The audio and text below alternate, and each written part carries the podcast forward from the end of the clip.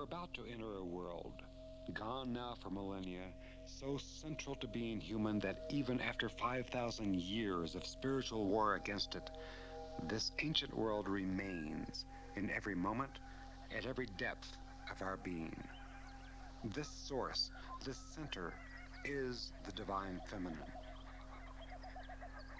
Hello and welcome to Women Out Loud. I'm Kath Duncan.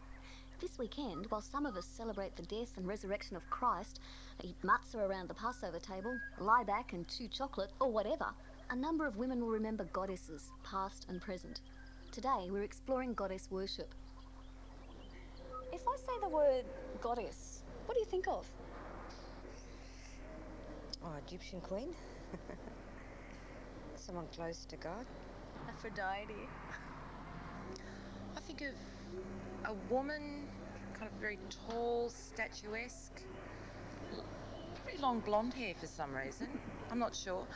Or s- Statue of Liberty, um, Madonna. Women. Or romance. Power. I guess I think of the sort of primeval forces of women. beautiful woman. Uh. But beauty in, in every sense, you know, not to, not, not, not for looks, but this inner sort of glowing, beautiful being, you know, whatever it is, if it's a, in which shape or form. That, that's what comes to mind. If you don't know who goddesses are, well, just about every culture's worshipped them at some stage, and some still do. You may have heard of the Greek, Roman, and Egyptian goddesses, and there's also African, Indian, Celtic, and Aboriginal great female spirits. Easter itself was the celebration of a great goddess. Easter was uh, originally the spring equinox feast, and it was named after the goddess Estra. Um, so the spring equinox feast is actually called Eostar, and in the southern hemisphere that would be held in September. Of course, in the northern hemisphere it is held in uh, April, and that's why the Christians celebrate their resurrection feast at the same time. But of course, the southern hemisphere Christians don't realise that they're totally out of touch, and they're having their resurrection feast in the middle of autumn. So, what do southern goddess people do at uh, around Easter? Um, well, Halloween is actually approaching. We've just had Mabon, which is the autumn equinox, and uh, Halloween is coming up because we're going into the darkness. It's the time of harvest. With Halloween, you're celebrating with the earth. It's uh, poised between death and conception. It's uh, in between those two worlds. And so the story is, is that the god is sailing across the sunless sea, which is the womb of the mother, and stepping ashore the shiny isle, which is the egg of rebirth. And that's what we're celebrating at this time of year. That's Glenys Livingstone, who did her MA in Theology and Philosophy at Berkeley. The origins of goddess worship lie in artefacts and statuettes of women found in European sites going back 30,000 years. Everyone agrees the statues exist, but what's in question is just what they mean and what they were used for. Well, the earliest civilizations of the world were all matristic. The goddess worship was there in China, in the Near East, in Europe, in Americas. So we can say that this was a universal goddess in the very beginning.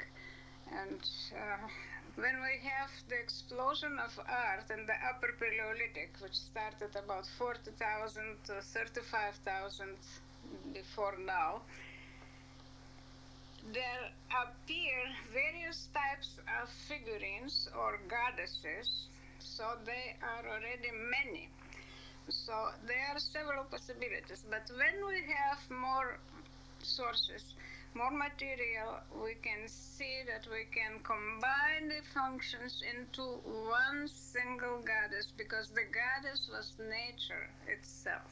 Maria Gimbutas, professor emeritus of archaeology at UCLA, is one of the world's eminent scholars on prehistoric Europe.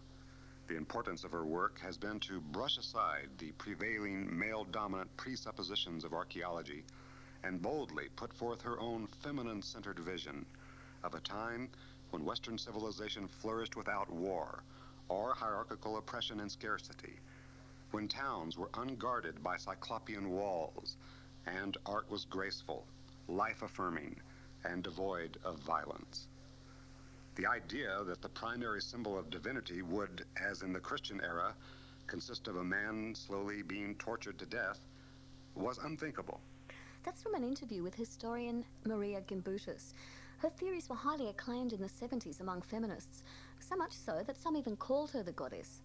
Unfortunately, Maria died in 1993, so she's not around to hear her work come under scrutiny by 90s academics. When you say what kind of worship was involved, um, there's a lot of difficulty in actually specifying that. And I guess one of the reasons why the goddess is a controversial topic at this period is that most of the work that people do on prehistoric society is essentially reconstructive. It has to be because you have no access to the minds of the people. They leave documentation nil, they leave mute artifacts. Sometimes the artifacts are less mute than others. I mean, some artifacts do speak. Some things are found, for example, in ritual contexts, indicating shrines, possibly containing offerings and various other things like that. Sometimes, though, what you get is a statuette, just a thing. And you think, well, what's it for? So, when you're talking about the goddess, obviously the statuettes are very important, and many people have studied them uh, and have postulated from them a sort of universal worship of the Great Mother and they look at the statues and they say, okay, there's the thin, flat chested version, this is the goddess's maiden. Then there's the voluptuous, heavily pregnant version, this is the goddess's mother. And then in some cases, for example, such as the deities known as the Genii Cucullati in the Celtic mythology, you have the hooded crone, and this is the goddess in age. So the aspects maiden, mother, and crone. Um, this is fine, okay, you know, there's nothing wrong with such an interpretation. But in, ter- in terms of generalizing from what these goddesses represent to what the worship surrounding them was like, to what the societal organization that that worship took place in was like, is joining together a chain of very fragile ifs. Carole Cusack, lecturer in religious studies at Sydney University. When she says the goddess is a subject of some controversy, she's referring to the arguments among historians and feminists and what we might call New Agers about the nature of prehistoric cultures. Marie Tulip is a teacher of women's spirituality who's been exploring goddess worship for 20 years. She rejects any suggestion that goddess figurines are merely mute relics. So when you say mute, mute fact, mute object or something, they're not mute at all. Mhm. And we can we can't know how people felt in the wars of Napoleon or, you know, a hundred years ago. We don't. History is always from the point of view of the present to some extent, and any reconstruction is a reconstruction from a modern consciousness. So a lot of those uh, attacks are just garbage. Now, I'm not saying that there isn't some point in them. There is, but it has to be. Uh, I mean, the, the thing about egalitarian is that a lot of the that the houses or dwellings were the same size. The graves had similar amount of stuff in them. Um, there wasn't sort of one huge grave full of everything valuable and other little ignored graves. Um, I mean, it's evidence like that. So it's not just mute artifacts or whatever. The artifacts are not mute at all. And if you go to Knossos, and uh, which was ex- excavated by Arthur Evans in early this century, I think, and and just see the, the exuberance of the art and the uh, the celebration of women and the, and the strength of, of the women, strength and beauty of women, compared with if you look at images of women in art in the 50s, say, in the 1950s, women are just fragmented and torn to shreds half the time. I mean, uh, you can use intuition and understanding and wisdom. History isn't just sort of absolute fact, ever. This is a figurine of ivory from southern France from Les dated to 23,000 BC. What do we see here? We see her breasts, her buttocks, but the other parts are neglected or reduced to nothing. Or her legs are tapering, her head is not showing much, no features. Her tiny hands are on her breasts. But this is important to see that her hands are on her breasts. So she is emphasizing her breasts. So maybe we can interpret her as a nourisher of humanity, as a bringer of food, of life, protection, There, there are a lot of figurines, and they span something like um, 26,000 BC um, up until the present. If you'd like to think of plastic figures of Virgin Mary and Barbie, I mean, people have always been making figures of some sort. It's very dangerous to sort of advocate a cultural and geographical stasis that we argue that this is the same thing, that this is a deity and it must represent the same deity from Paleolithic France um, to Bronze Age Knossos in the Mediterranean um, to, to Stonehenge. I mean, all these things can't necessarily be lumped together. It's a very outmoded way of thinking and I think it's very dangerous. Lynn Meskell, who's doing a PhD in archaeology at Cambridge University. She recently gave a paper at the Women in Archaeology conference in Sydney, which questioned the reading of the goddess figurines, particularly in Maria Gimbutas's theories. The paper created a storm. Um, certainly, you have to allow for the context of these finds, most of which, in the Balkan area, for example, are found in, in refuse pits, in, in rubbish areas. So it's not that they were placed in graves necessarily at all. They, they vary enormously. Isn't it difficult though to reconcile? I mean, in the, in the process of talking to people, I've talked to people who've sworn to me that, you know, at least some of this evidence from Gimbutas's research is accurate, and you're saying that it's not, and it's really hard to know who's telling Yeah. the truth in this story. How do you how do you respond to that? Uh, a lot. Of, I'm not saying that the figurines um, aren't there. There certainly are a lot of figurines. What I'm saying is that there's a sort of misrepresentation. Um, for example, she often claims that when there are male figures with um, male genitalia, for example, she discounts these as being male and says, well, this is either androgynous or bisexual or still represents the Divine Mother. Um, th- these sorts of not being actually accurate to the evidence. Isn't that very much what has happened throughout history, though? I mean, it's very rare that history just stands as being unmisrepresented, or, you know, we're always sort of making assumptions about what we've found and what it means. Why is this any different? Well, I think it might be a condition of um, the postmodern era that we are starting to check ourselves a lot more. Um, we're starting to look at our own scholarship and that of other people's, and um, and trying to see what what influences, what cultural biases they've brought in, and how that's affected the data. And that's something that archaeology of the 90s is critically aware of. Um, we now see that we all write our own fictions and our own narratives. And the, the Mother Goddess meta-narrative is a, is a really good example of where archaeology is, is used in a very socio-political context today. It's become very important. Lynn, how would you describe what happened during and after the paper that you gave? What was the scene like from where you were standing? Um, it was very interesting. I expected that it might be controversial. Um, most of the academic or the archaeological community there, I think, were quite relieved because it's something that people have felt very strongly about for a long time, but nobody has really been willing, or very few people, I guess, have been willing to come out and confront it because many women um, and feminists, and I'm a feminist archaeologist myself, feel that to critique other women, uh, you know, is, is on you're landing on dangerous territory there. And of course, men, um, interestingly enough, fear the backlash of being sexist. Hmm. So male archaeologists are certainly not willing to confront these issues.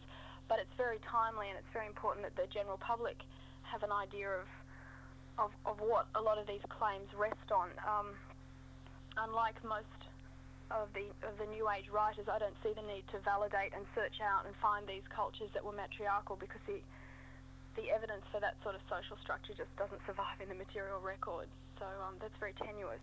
So I was just um, trying to put those ideas forward and give people the other side, um, which you know hasn't really come out that much. And people were very supportive, and yet there were there were obviously groups who felt that their own belief systems were then under attack, and it doesn't necessarily have to be like that at all. Um, it's just that we don't have to keep looking backwards. I think that's the interesting part. And I, I don't necessarily think we have to borrow and, and sort of um, appropriate other people's cultures. I, I just think the way forward is, is obviously with our own progress in 20th century society. Well, I think a certain amount of argument is always healthy. But when you think about our origins, it seems obvious that it was Mata, mother or female deity, uh, that was understood as the source of all being. It, you only have to think about our own you know, immediate origins. You don't have to be an archaeologist to comprehend that. It's actually more of a curiosity that the god arose at all and took over. I think really the work of um, Maria Gimbutas and Merlin Stone is, is only beginning to be taken seriously, and I don't think it's in any way been successfully debunked at this stage. We've only scratched the surface yet. But I suppose a lot of people would say, well, a lot of women want to believe that that was the case, don't they? Um, well, yes, and, and I, I, I don't think there's any harm in um, living by the stories that you want to live by. I think anything is possible, and probably everything has happened that you can imagine at any time in history. So I don't think it does any harm to use one's imagination and live by the stories that one wants to live by. That was Glenys Livingstone again. I felt a need for like spiritual belief and spiritual connection, but I couldn't find any satisfaction with conventional religions. Like when I was about in my early adolescence, I um, explored Judaism and Christianity and Islam and read a lot about a whole lot of different religions. And, like, you know, some of them said kind of nice things, but none of them really enthralled me. And I really felt that I needed something that allowed me to express feminism and a love of women and a respect for women and a respect for the earth and the environment um, in my spiritual life as I try to do that in my everyday life. That's Elizabeth. Her quest for her own spirituality led her to a group of women who practice celebrations that other people may well call witchcraft or Wicca. But this has its roots in goddess worship. So I kind of just drifted into women's spirituality and started reading a whole lot of books like Starhawk and, um, you know, Zsuzsanna Budapest and a whole lot of those texts that are quite well known. But it wasn't until maybe two and a half years ago that I actually got into organised celebrations with a group of um, women that I met through a connection at work actually. And we're a lesbian group. And these women were celebrating, they would come together in, on an organised basis to celebrate the equinoxes and solstices. So I started celebrating autumn equinox two years ago. And since then, I've been celebrating those um, festivals and the cross quarter days, which are Halloween, Beltane, Candlemas, and Lammas. More on Elizabeth's celebrations later. Whatever you may think about witchcraft, there's no denying that the stories and myths of goddesses are powerful. The goddess is worshipped in many villages throughout Asia. At Tiananmen Square in 1989, students raised a wax statue of the goddess of democracy. In India, Hindus worship the great goddess Shakti, the active partner of the god Shiva. And in Tibet, Tara is a full Buddha who incarnates only in female form. Everyone has their favourites. Well, uh,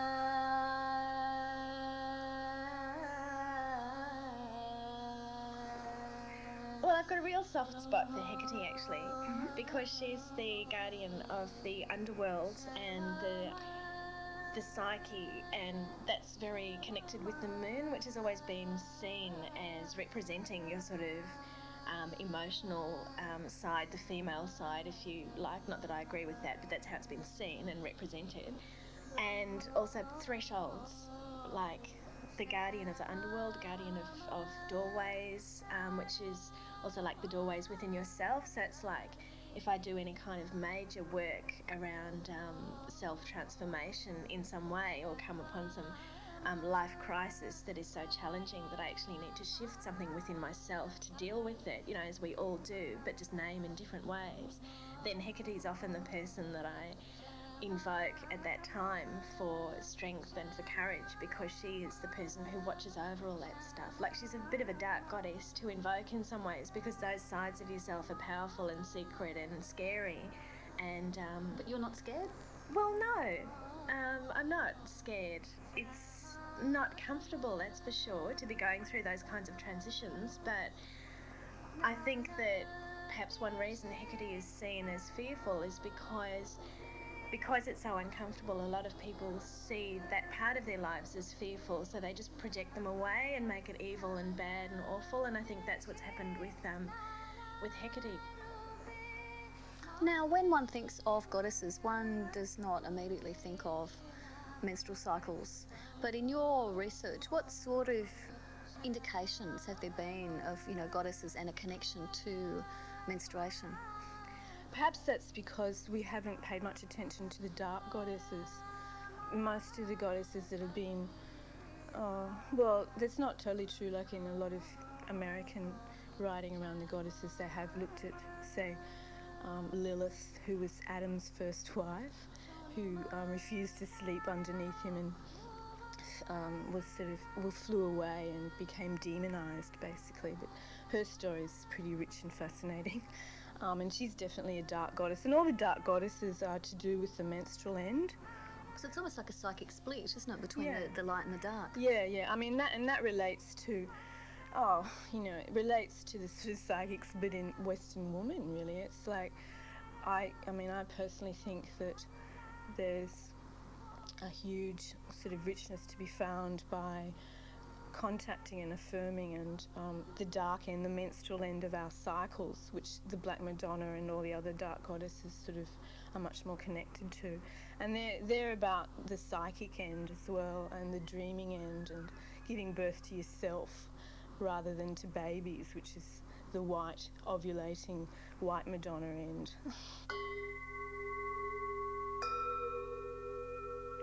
Oh, well, one of my favourite images is this um, bird-headed snake goddess, and she comes from 5,000 years before the Common Era, and she stands proud with her arms raised, and um, her, her form speaks of a concern with expression, the making of soul and spirit, and yet she's part creature form and also speaks of an at oneness with matter and nature. Um, those realities were not separate. Dualism did not exist at some time, if one can begin to imagine such a reality. Um, the other favourite goddess of mine is Artemis. Artemis is um, a virgin goddess, a spiritual warrior. Virgin in the old sense meant um, at one with herself. Um, she passionately protects the self and urges forward the creative spirit. The virgin of old had nothing to do with um, unbroken hymens. the virgin of old was much more concerned with her freedom, and she could well be promiscuous and still virgin. Um, I like Artemis because she's um, she nurtures new beginnings and brings and encourages new life.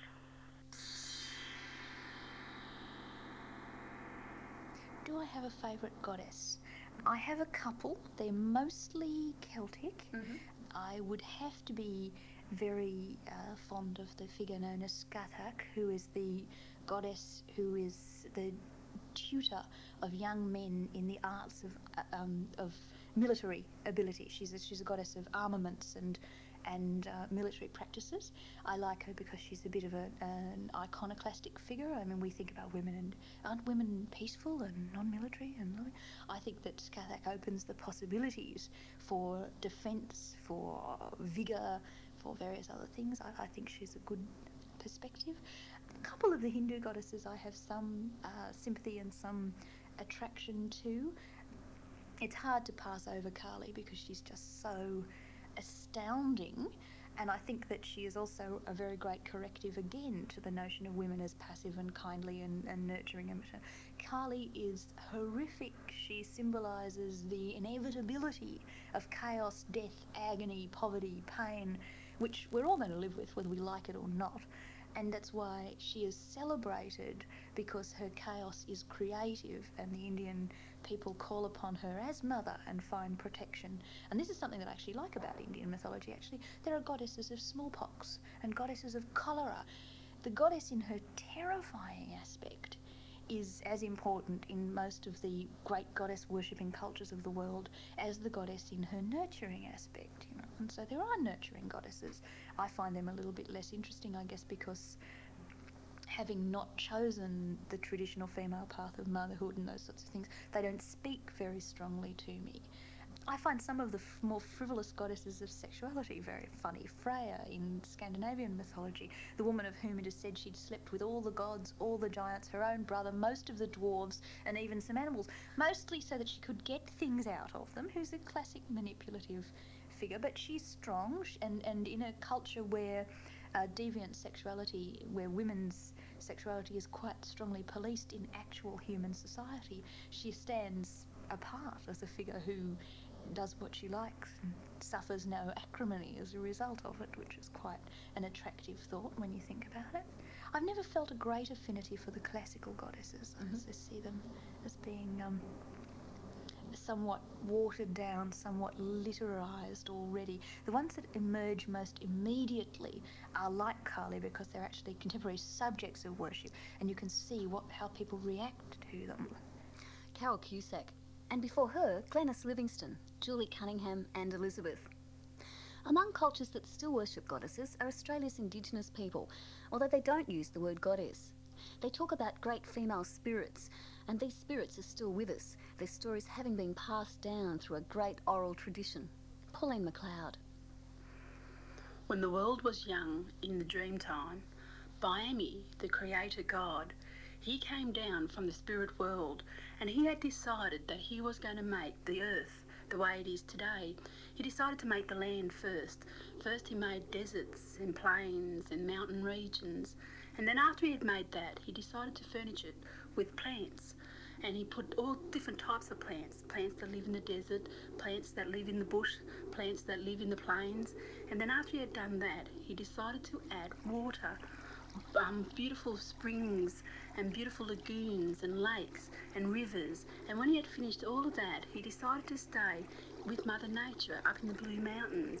And while he was there, Mamu, the evil one, he decided to whinge to his wife about everything Biami had made. And he went over to his wife and said, Oh, Biami thinks he's wonderful, doesn't he? He thinks he can make anything. Uh, he thinks he's so great and so wonderful, but ah, I don't like it at all. And Mamu's wife said, Well, why don't you stop complaining? There's no need for you to whinge all the time. If you don't like what um, Biami has made, then why don't you go out and make your own earth? And Mamu, the evil one, said, I'll do one better than that. I'll destroy everything Biami has made. So he disappeared deep into a cave. And while he was in that cave, he started making all these little animals, all these little creatures.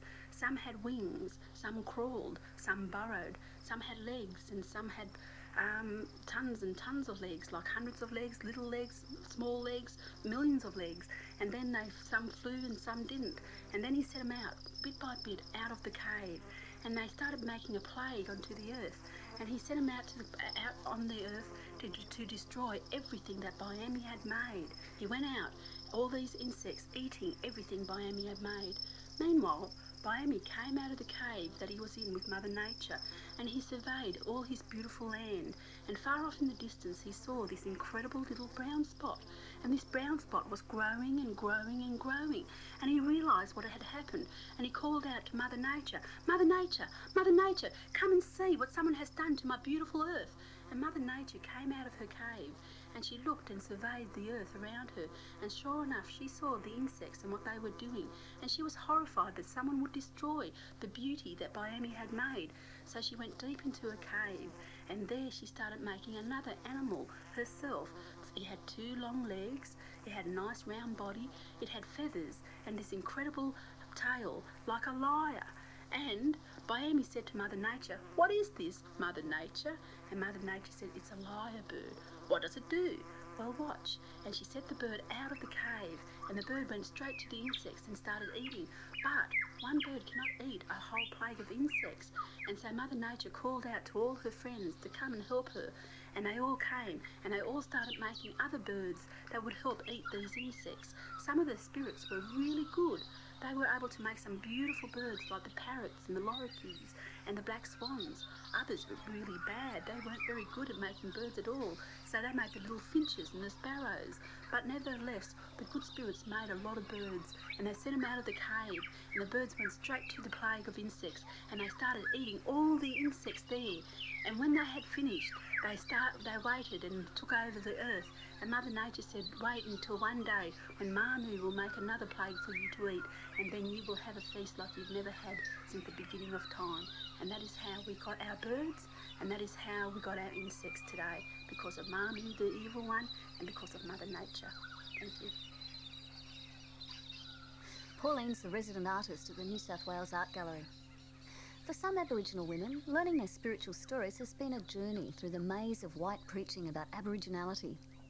Theatre worker and singer Ray Kelly comes from the rainforests north of Townsville, and she's just finishing her thesis on spiritual healing.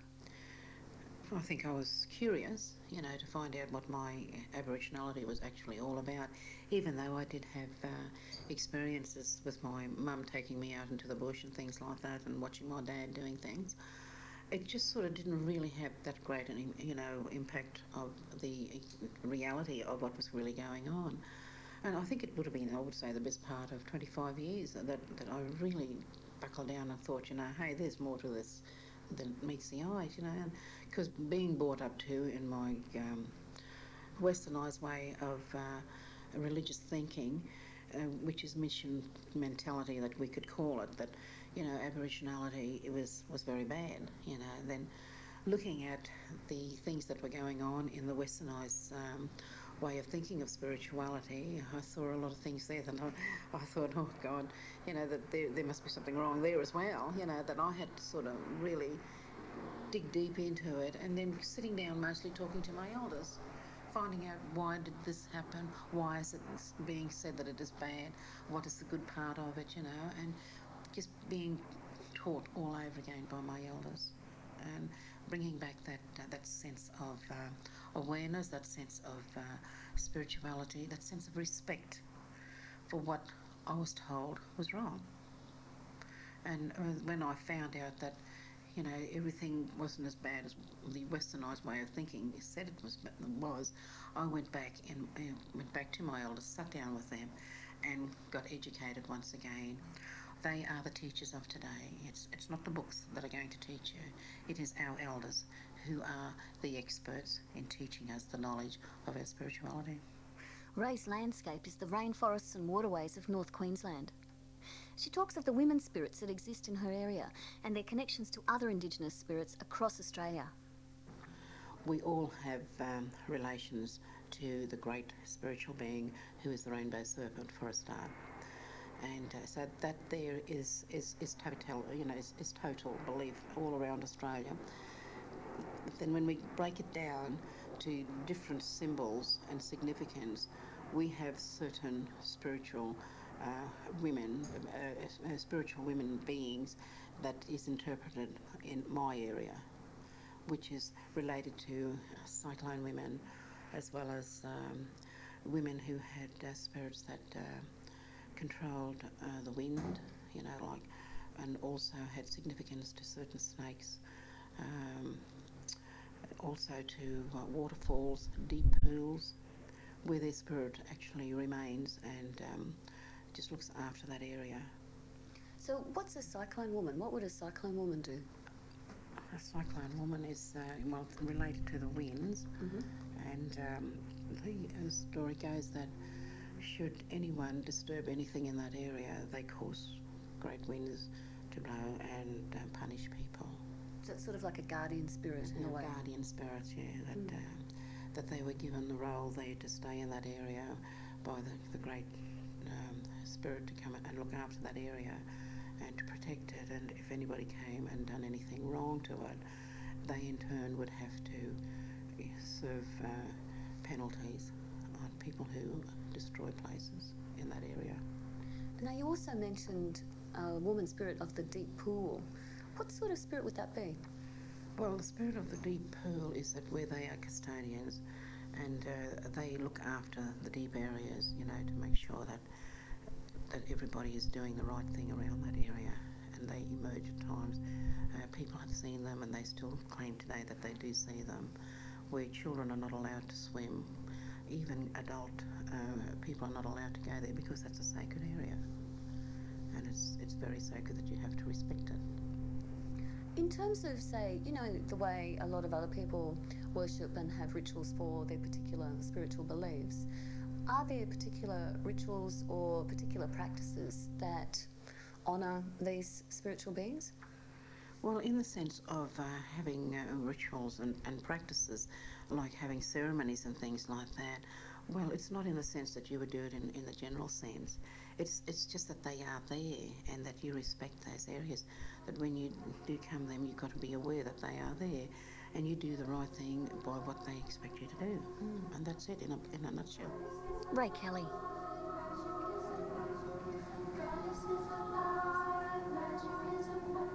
On Radio National, you're listening to Women Out Loud.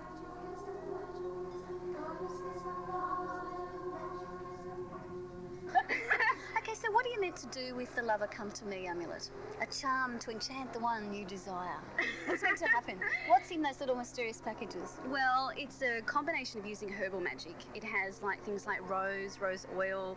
Um, oh, I can't think of the top Do of my head. smear them on yourself or on an object or? No, because it's contained within the pouch. So what you do is you use the pouch and you hold it, Uh-huh. and you visualize what it would mean to have someone in your arms, and you imagine a pink light over you, and then you smell the amulet, which has got a nice smell to it, and then through the smell and through the visualization and having something tactile to hold on to, you then create a space for you to bring that to you, because thoughts create reality. So the more you have an intention or desire and a feeling that you want someone in your life, then each time you pick it up, hold it, squeeze it, visualize what it feels like or see what it looks like, then you can start bringing it to you. So you'd use it, say, a couple of times a day.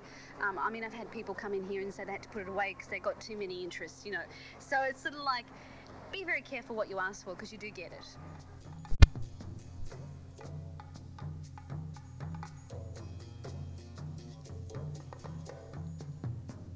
So we cast the circle and we call on the four elements, which are earth, air, fire, and water. We call them the four directions or the guardians or whatever. We might call them north, south, east, and west.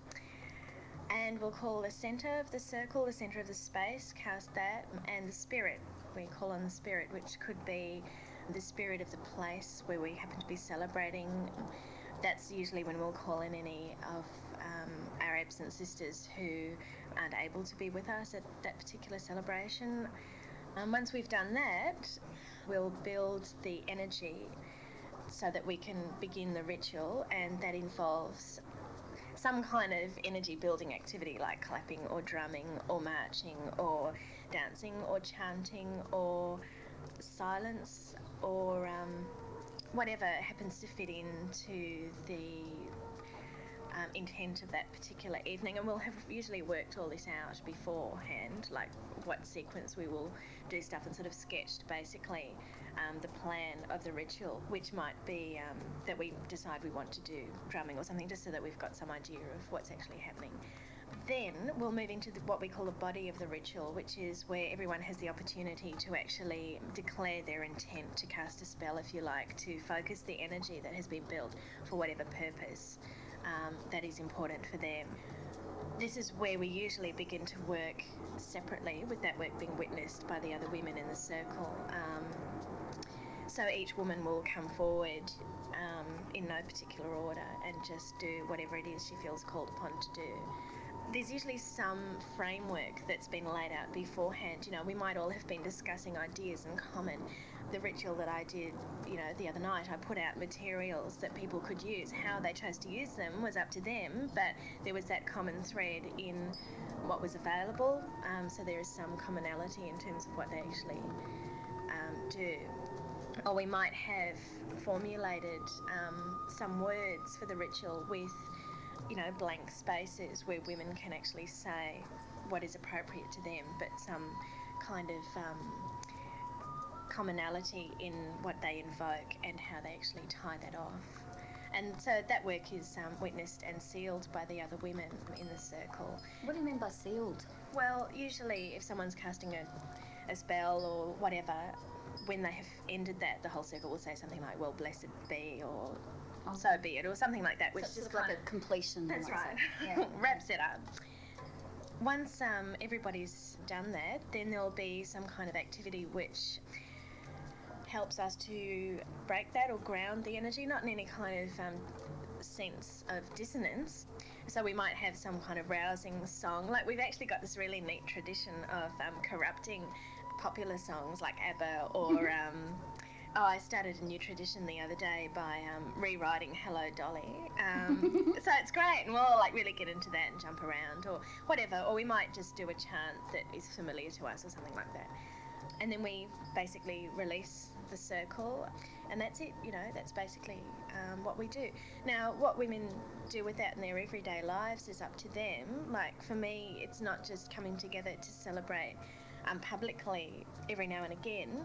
I tend to use the celebrations and the rituals as an opportunity to mark what's happening in my life. And then from that, I'll usually take something back into my everyday life and continue to work with that until the next celebration or the next point in that particular cycle.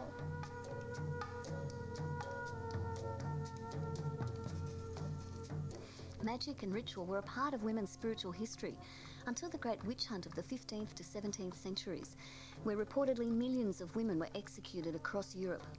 The patriarchs exerted their control over religion, science, and medicine, condemning midwives and wise women to death.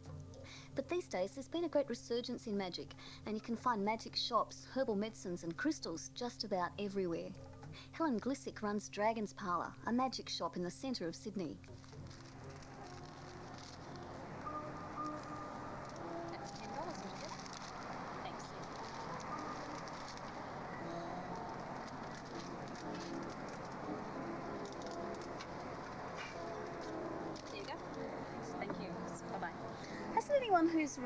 Magic said to you, Helen, you're really bastardising this by charging people for these things and making it so open?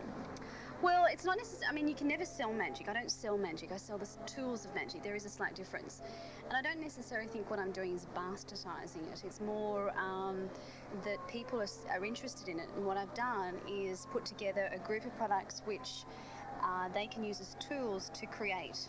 And they are the, the, the power. The person using the, the uh, tools are the ones that have the power. And it's just laying it down and sort of like having an intention behind the action, which then creates. So it's not, it's based on traditional magic, and yet it's not. It's got, I find that um, you can get into magic in different ways, and I've just chosen to do it in a way which is very gentle. People out there who don't know anything about magic tend to be sort of daunted by the facts. So what we've attempted to do is to give it to the individual who can um, take it for whatever it is. I mean, people buy, say, the spell of three wishes. You know, and sometimes it's just for a laugh, and that's great. You know, if it brings someone a little bit of joy because someone's given them three wishes and they never use it, that's done its job. If someone wants to then create something and think, wow, I really believe in this, and they do get their wishes, then that's great too. Uh, it's accessible to everyone. It's not just for the elite. It's not for people just that are doing Wicca and you know go by the, the Wiccan traditions, which is great. I you know fully support that in one way, and yet I support people in discovering things for themselves, and that's how this came about. It's not a matter of that it had to be this way or that way. It just sort of started to blossom, and people and I've introduced other things that don't necessarily relate solely to magic, but are related to it enough so that people sort of feel that they can sort of enter in here, find out about those things because they're familiar with them, like say candles, and then start asking about the spells or the you know the lover come to me amulets and things like that. So it sort of it gives them two ways of looking at it. Either that they can take it very lightly or they can start to delve into the spell side of things and that's ultimately up to them. I just act here me a question i ask it answer it the best way i can How do you view the commercialisation of women's spirituality? You know, the crystal shops, the magic spells that you can buy, the perfumes that you can anoint yourself with, and all those sort of things. What do you think about that? I actually teach the section on the New Age in the New Religious Movements course here at University of Sydney, and I actually call my lecture on the New Age spiritual materialism. Because this is one of the things that's very interesting. Ancient world religions would have found no problem with it. They believed not in this great divide between the spirit and the body, but that the gods really brought prosperity. And if the gods loved you and they favoured your king or your queen, then your crops would be good and you would be, receive everything, this abundance in real life. So, in some ways, I'd say that the crystal shops and the tarot readers at Glebe markets, they're right in there in the spirit of the late classical world. And I bet Rome, Athens, Corinth in 100 Christian era or 100 before Christian era would have been exactly like that. And that for people to grow rich out of spirituality is not new. Priests and priestesses were the first groups in society who didn't actually have to work at subsistence tasks. They grew rich of other people's labour because they provided access to the sacred, and access to the sacred had to be paid for. The Catholic Church is the same. The wonderful L. Ron Hubbard, the man, a man I, I admire for his innovation and for his business skill, though not for his spiritual message, said in his great work, What is Scientology? Under the commonly asked questions page, the first question is if Scientology is so great and is a universal truth, why is it not free? And L. Ron replied, For you do not value what you do not pay for. Kind of Stuff isn't too it? serious. I mean, you take I Okay. take myself too seriously, so. Well, let's get very light then. Okay. Let's talk Fairy about dust. fairy dust. Sounds very fairy light. dust. I- No, it's it's quite cute, isn't it? Sort of little um, what is it exactly? Um, Well, see, what fairies like to be around is fun things. So it's made of spices that they like and glitter, and you just sprinkle it. I mean, one of the things I find joyous to do here is that we have sprinkle, which we sprinkle through our products, and we call it a uh, fairy sprinkle. And you can do it with the fairies dust as well. And what you do is you get them to close their eyes and you say, look, make a wish. And you sort of say, okay, you know, have you got your wish? And then you sprinkle it all around them. So when they're open their eyes, they've got all this dust all over them. And, you know, it's to remind them that they've asked for this wish and the fairies have come to give it to them. So it's a very light thing. I mean, people send it through the mail, people sort of sprinkle it through important documents just to take the seriousness out of things. And people say, well, how does it work? I don't know how it works. I just know that when people use it in the right vein, it makes them smile. And that's what it's about. And people sort of like go, but I've got all sprinkle over me. Fine. you know, do it at a dinner party. Sprinkle all your guests as they come in. Have you ever done that, Helen? Yes. they sort of thought it was a bit strange. That's all right. I don't mind.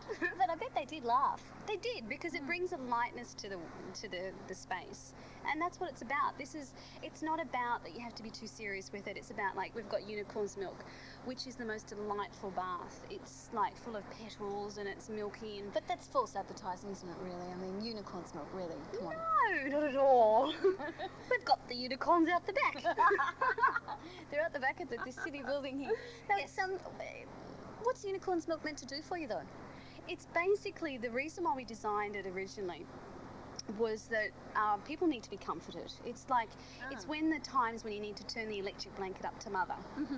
and you need to nurture and comfort yourself if you're feeling a bit down. So unicorns are known for their purity and their purity of thought and their their comfort. Hmm. So consequently, unicorn's milk. So it's almost like it's com- it's coming from a like the mythology of it is coming from a space that people really want to believe it and yet there's no i mean people go oh unicorns milk and whatever and yeah okay it's the it's the wording somewhere in the back of their consciousness they go oh, wow unicorns milk and they want to believe that it's unicorns milk it's not unicorns milk but it's what they want to believe so it's like it gives them a space in which they can create that comfort that that nurturing they need Well, whatever you get up to this weekend, I do hope it's inspiring.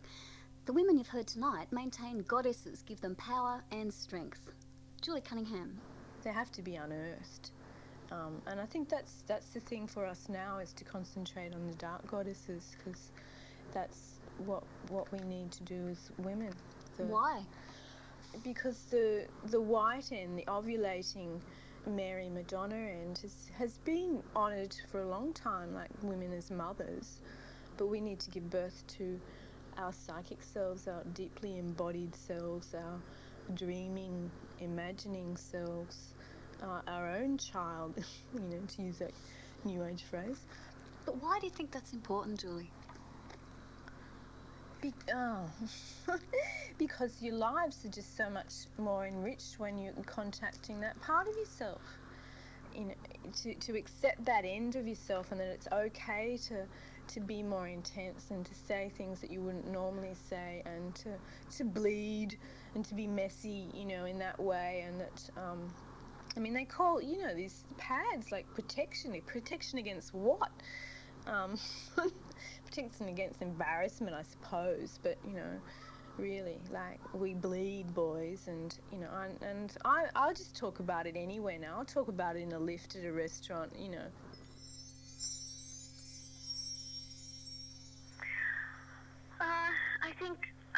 For me personally, it has been a real affirmation of my being in a way that patriarchally biased stories and metaphors and images never could. Adrienne Rich has described women in a patriarchal culture as wildly unmothered, and uh, these goddess metaphors have enabled me to find the mother in myself and my center, my backbone, my guts, and to uh, my at oneness with being. And I think a lot of women find that. They find um, the goddess metaphor very nurturant um, for living their lives. In a world, however, where women just don't have equal rights, and uh, certainly all over the world, you know, some women have a particularly hard life. Yes. Why? Why is this important? Uh, well, I think I think for one woman and then collectively for women to find their guts and their backbone, they would no longer tolerate the kind of abuse that they now tolerate world, worldwide. When women get more in touch with their strength and their power, they'll no longer tolerate this kind of thing. Isn't it the case, however, that in cultures where goddesses are still revered, like in India and um, in other cultures, um, or even in, in prehistory cultures, just because people worship goddesses didn't mean that women were treated any better? I, well, I think um, you know, it's uh, over the years things have gotten so uh, corrupted and uh, lots of different influences come in over the thousands of years. I mean, I think um, you couldn't really say that in India, you know, the goddess Kali, for instance, is revered as she once was, maybe thousands of years ago. Thousands of years ago, I think probably Kali was understood in a fuller way than she is now. And so the Kali that one sees now is fairly heavily patriarchally influenced, and, and uh, so her metaphor and her story has been probably severely damaged. So, uh, and there, but there are other things that come out of the goddess tradition, like Tantra, where there is a lot of balance uh, of female and male energy, and it's still very good. So there are different streams, um, and it's, it's quite complex. It sure is. Well, that's all from us this week. And if you haven't had quite enough of goddesses and you live in Sydney or you'll be passing through over the next few weeks, you can catch Julie Cunningham's exhibition, Paraphernalia of the Sacred and Erotic, at Maud Space in Glebe Point Road, Glebe. Who's Got the Goddess was brought to you by Kath Duncan, Kirsty Melville, and Judy Rapley. Thanks to Louise Zamati, and for the interview of Marija Gimbutas and the commentary, True Sounds Recording in Colorado. See you next Saturday. You're with Radio National, and coming up next, Away, just after the news.